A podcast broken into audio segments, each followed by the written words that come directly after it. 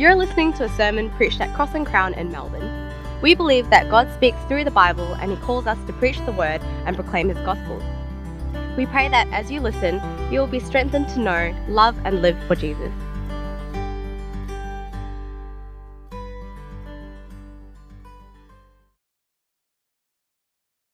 What a joy that we get to share in as 10 couples tie the knot and receive God's good gift of marriage.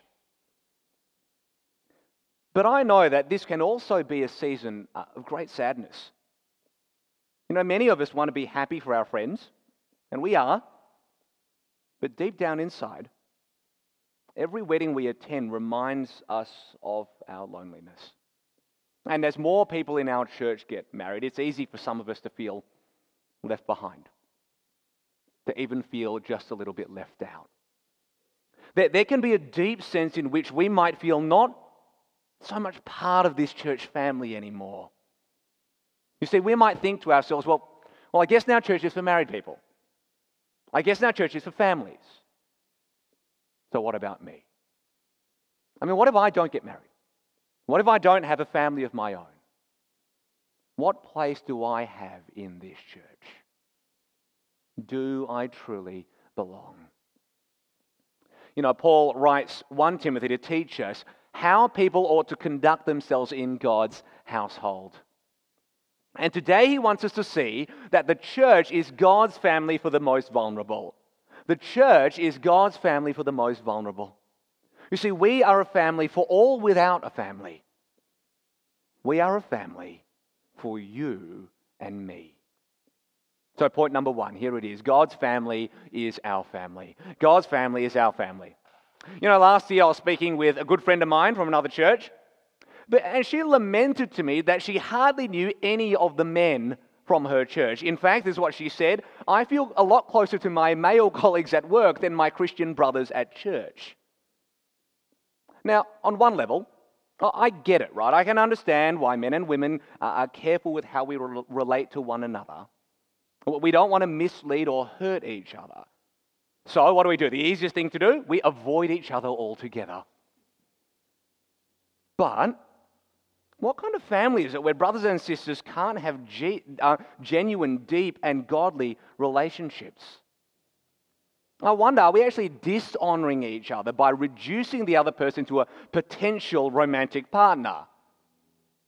You see, friends, if we segregate men from women, brothers from sisters, we're actually depriving ourselves of godly relationships with half of God's family brothers or sisters for whom Christ died.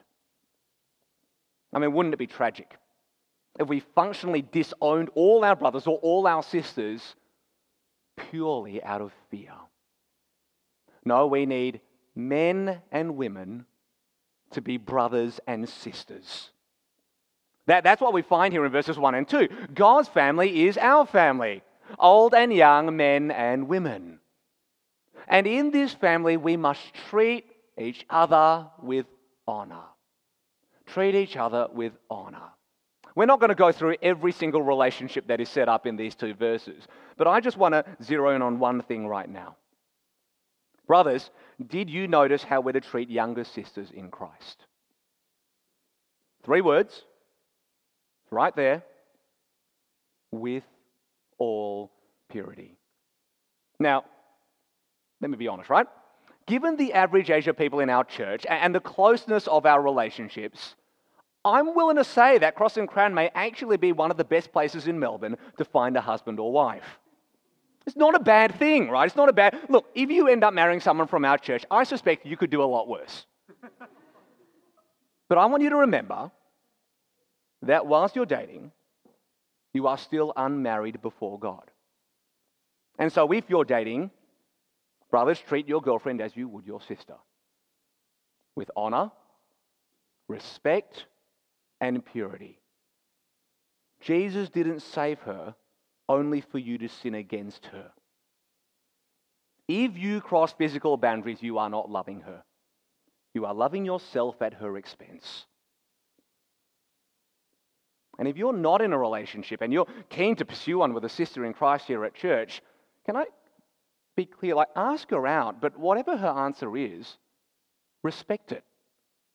respect her, honor her.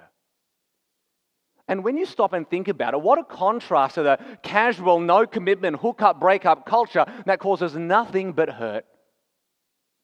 No, God's family is our family. And He's calling us to treat each other with honor. Secondly, God's family, our family reflects God's family. Our family reflects God's family. In, in 1981, my, my grandfather passed away. I never met him. And at that time, my dad was just 27 years old. And my grandmother, my, my papa, she was 51 at the time. Now, when you think about it, what, what a tragedy to be widowed at such a young age. At that time, my grandma, she was living in Malaysia, and, but all three of her sons had already moved to Melbourne. So she decided to move here as well. And starting in his late 20s, and for the next 30 years, my dad cared for his mother. He managed her money, he bought her a house, and he took her into our home. You see, I grew up being cared for by my grandmother, and when I saw how my dad cared for her, I saw something truly special, something otherworldly. I saw something of the gospel. You see, friends, how we treat our family reflects how we treat God's family. And how we treat God's family reflects how we treat God. Just look at verses 3 and 4. Paul wants the church to support widows who are genuinely in need. But if any widow has children or grandchildren, like my grandmother, let them learn to practice godliness toward their own family. First, and then to, and to repay their parents. Why? For this pleases God my parents' favorite verse, verse in the Bible. You see, throughout this letter, Paul is calling us to show godliness within God's family. He's been showing us, just as he did in verses 1 and 2, that God's family is our family. And yet, our own families still matter. Our own families are radically important. Godliness starts in the home. And our families are the training ground of godliness.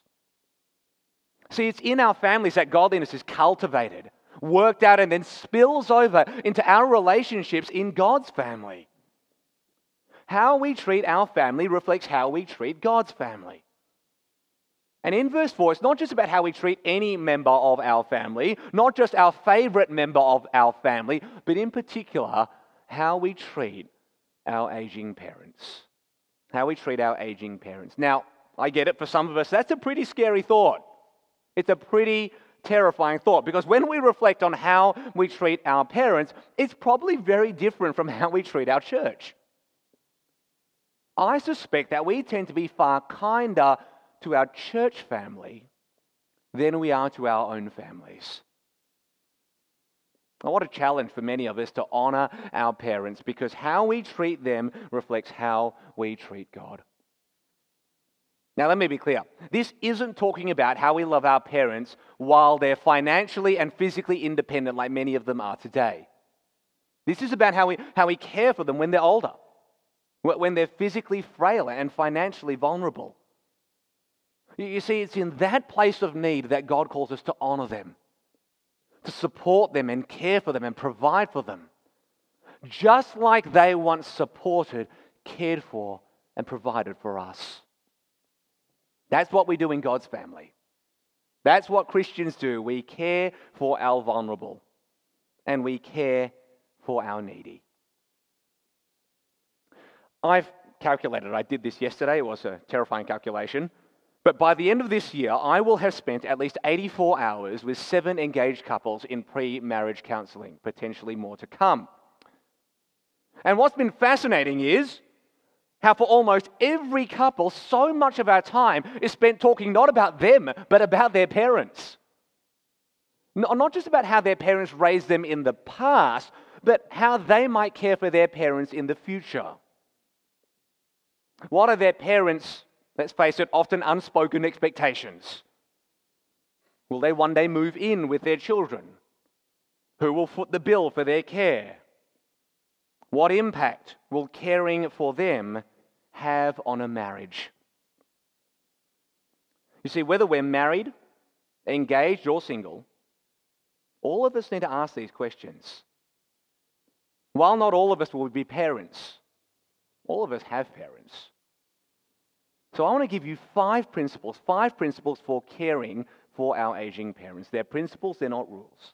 Number one, if you are married, your first responsibility is to your spouse. However, you might care for your aging parents, your relationship with your husband or wife must always come first. Number two, whether or not you are married, you have a responsibility to your aging parents. How you treat them is a reflection of how you treat God. And your marriage can't be an excuse to neglect them. And your spouse can't use your marriage to stop you caring for them.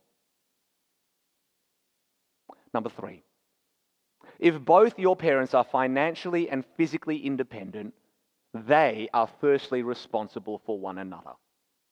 See, just as God has given you to your husband or wife, He's given your parents to each other. And God is calling them to primarily care for each other, not you. Number four, if one of your parents is alone, but financially and physically independent, honor them with your time and care. Unlike the widows in Ephesus, your parent can support themselves. But what they lack is companionship, care, love, and intimacy. Provide for them in those ways.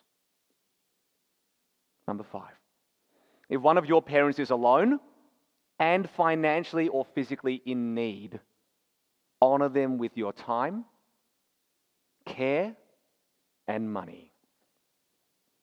You see, that might mean taking them into your home or, or paying for their residence while regularly visiting them. Because, friends, you are all they have at that point. And you honor God by honoring them. You know, late last year, um, the Royal Commission handed down its interim report into aged care. And it describes our society's care for the elderly with one word. One word about how our society cares for the elderly. I wonder if you can guess what it is neglect neglect. The aged care industry is marked by loss, abandonment, and fear. That's how our world treats the elderly. That's how our society treats the vulnerable. But not so for us in God's family. No, we don't neglect them, we honor them. Because how we treat our family reflects how we treat God's family. And we are a family for the most vulnerable. And I want you to know that when we care for our aging parents, we cast a vision of God's master plan for this world. We show the world a better way. That's why Paul in verse 8 says if anyone does not provide for his own family, especially for his own household, he has denied the faith and is worse than an unbeliever. You see, our treatment of the vulnerable elderly in our church will set us apart from the world. My dad cared for my grandmother as long as he could. But eventually, her health declined so much that against every part of his conscience, and I could see it, it would torture him, my dad placed her in an aged care home. For two years, my dad spent six hours a day, five days a week in that home looking after his mother. That's more than 3,000 hours over two years. Reading to her, feeding her, washing her, and putting her to bed. You know, in how he cared for her, eyes saw something of the gospel. And so did many of the residents in that aged care home. Often we're embarrassed about our parents, aren't we? But in that moment, I looked at my dad and I was like, not bad, not bad. You see, in how he cared for his family, my dad reflected something of God's family a family for the most vulnerable. Thirdly, God's family is for all without a family. You know, in that aged care home, I met countless people who weren't as blessed as my grandma. Compared to them, she was truly blessed. There were people who hadn't been visited by friends or family in months. People who were closer to the nursing staff than their own children. You see, these elderly people, they had nothing. And they had no one. Many of them were widows who were genuinely in need. And they're the people that Paul is calling Timothy to care for here in verses 9 and 10. Godly widows with no family of their own. Now, I know our church is pretty young, and we're not thinking about parenting widows anytime soon. But our, our day will come. So I want you to imagine for a moment. I want you to imagine for a moment that such a woman exists here in our church. For years, she has been faithful. She has brought up her children in the Lord. She has shown hospitality to non Christians. She has cared for those in gospel ministry. She has helped the afflicted, the poor, and the needy. And she has devoted herself to every good work. You know, everything that we read about the godly woman back in chapter 2. This sister is. And then one day, as her family are driving home from church, a drunk driver smashes into their car. The woman survives, but her husband and three children are killed on impact. 30 years pass. This woman is now 60 years old. She is all alone. She has no husband to protect her, no child to provide for her. She is desperately vulnerable physically, materially, and financially. And unless someone steps in to provide for her, to save her, she will be out of house and home. You see, for that widow with no family of her own, God wants the church to be her family. Verse 5 tells us that this widow that this widow has put her hope in God and continues night and day in her petitions and prayers. You see, she has nothing else. She has no one else. And so she does only what she can do. She casts herself on the mercies of God. And God promises to care for this woman and hear her prayers. It's beautiful, isn't it, what, what Leonard read as we open our time together in Psalm 68? That God is a father of the fatherless and a champion of widows. In James chapter 1 verse 27, true godliness is this, to look after orphans and widows in their distress. Friends, as Christians, we need to remember this. And if you're not a Christian, you need to know this. That God is calling us to care for all without a family because God Himself cares for all without a family.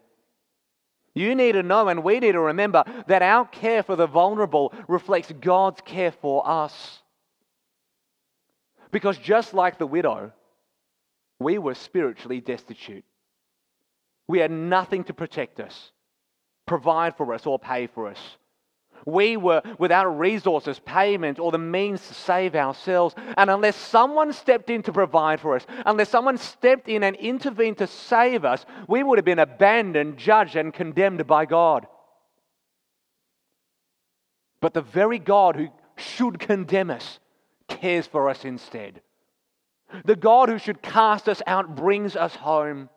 He reaches down to save us out of sin and death, and He shows us grace.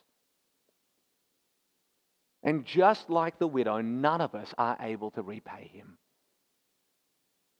And now, God calls us to extend to the vulnerable that very same grace that He extended to us in the Lord Jesus Christ. He has adopted us as orphans into his family. And he now calls us to be a family for all who don't have one. For that godly widow who has put her hope in God. You know, in our church family, we, the reality is we, we just don't have any such widows. But we do have people who don't have a family of their own, at least not here in Melbourne on the ground whether it's the interstate or international student, or the unmarried brother or sister in Christ. And if that's you, if you feel like you don't have a family of your own, I want you to know that God's family is for all without a family. God's family is for you. See, if you believe in the Lord Jesus Christ, but you don't have a family to care for you here in Melbourne, I want you to know that God will care for you, that we will care for you. The truth is, not every widow in Ephesus, there in 1 Timothy, was godly. And not every widow in Ephesus should have been cared for.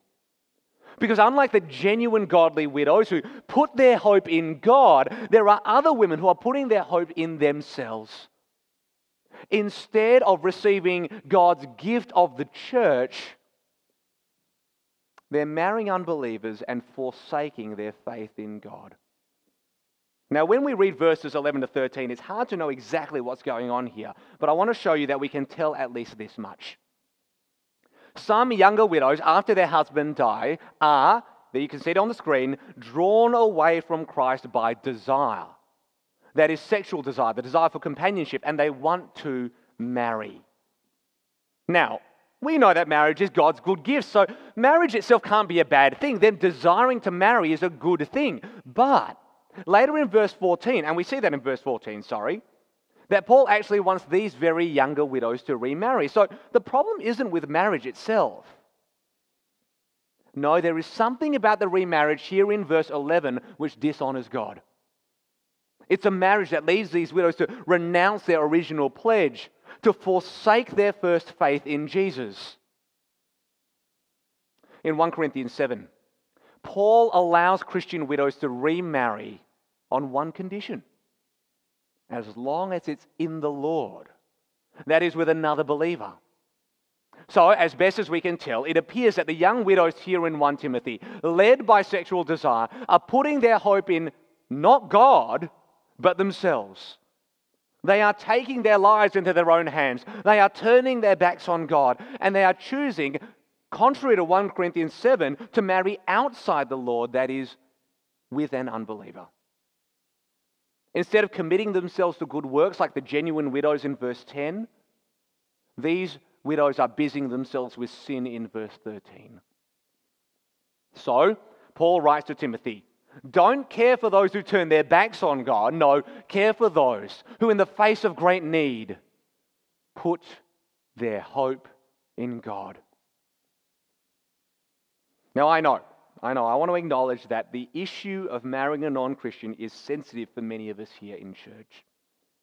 And there are very few of us who are not connected with someone in this situation. You know, my dad married my mum when she wasn't a Christian, so I have somewhat of a personal stake in this matter. But let me ask some questions. How could I form a family with someone whom I know is not in the one family that truly counts. How could I make a lifelong commitment to someone whose life is committed to something other than Jesus? If I really love her, wouldn't I value her relationship with God over her relationship with me? See, the primary problem with these widows isn't even that they're marrying an unbeliever. No, no, no. The real problem is that they're not putting their hope in God. Their desire for companionship, their desire for, for sex is leading them to choose the world. Choose the world over God and to walk away from Jesus. And so often, aren't we, aren't we so much like these widows? Putting our hope in God. Well, not God, but ourselves. Friends, be very careful. For if we put our hope not in God but ourselves, we may just renounce our first faith. God wants us to marry within his family because he wants us to stay committed to him. He wants to protect us from, the world, which will, just like for the widows, draw us away from Christ. It's tragic. Reading the Old Testament is like watching a slow motion train wreck of what happens when we marry outside God's family. But the question for all of us is this Do we put our hope in God? Do we trust that in our vulnerability we enjoy His invincibility? In our weakness we see His strength. In our solitude we experience His presence. You know, I know that some of you here are choosing not to marry at all. rather than marry outside God's family. Just like the genuine widows, you are putting your hope in God. You are trusting Him to provide for you, and not to provide a husband or a wife for you. You are trusting Him to provide for you through the church. And if that's you, my gosh, I thank God for you. I really, really honor you.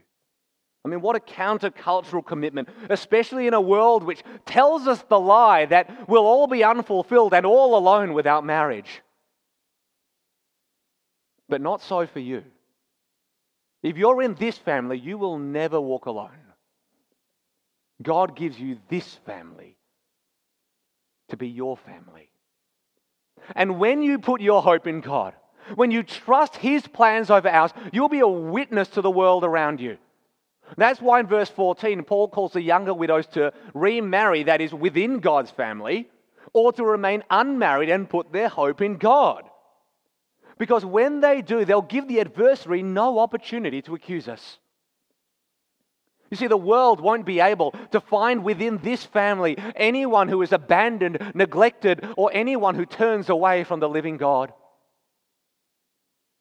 Brothers and sisters, I want you to know that all who put their hope in God will find their honor in God. God calls us to care for them, to honor them, to be a family for them. You know, marriage, it's a great gift of God. And we want to celebrate that 10 couples, 20 of our brothers and sisters are enjoying this good gift. And you know what? Over the coming years, I can't wait. I can't wait to celebrate so many more engagements and so many more marriages. If you do marriage prep with me, I'll tell you for 12 hours. Marriage is not the answer to our loneliness. And the families that spring from these marriages, as good as they are, they are actually not our truest and deepest family. Know this right here the church is our truest and deepest family. This right here is a far greater gift of God. So when the world lies to us and tells us that without marriage we are all alone, don't you believe a word of it. Put your hope in God. Celebrate this greater gift of the church because God's family is a family for the most vulnerable. We're a family for all without a family. We're a family for you and me. Let's pray. Heavenly Father, we praise you for the gift of your church as our family. Teach us to be a family for all without a family, so that through our care we might see a glimpse of your care for us in Jesus, in whose name we pray. Amen.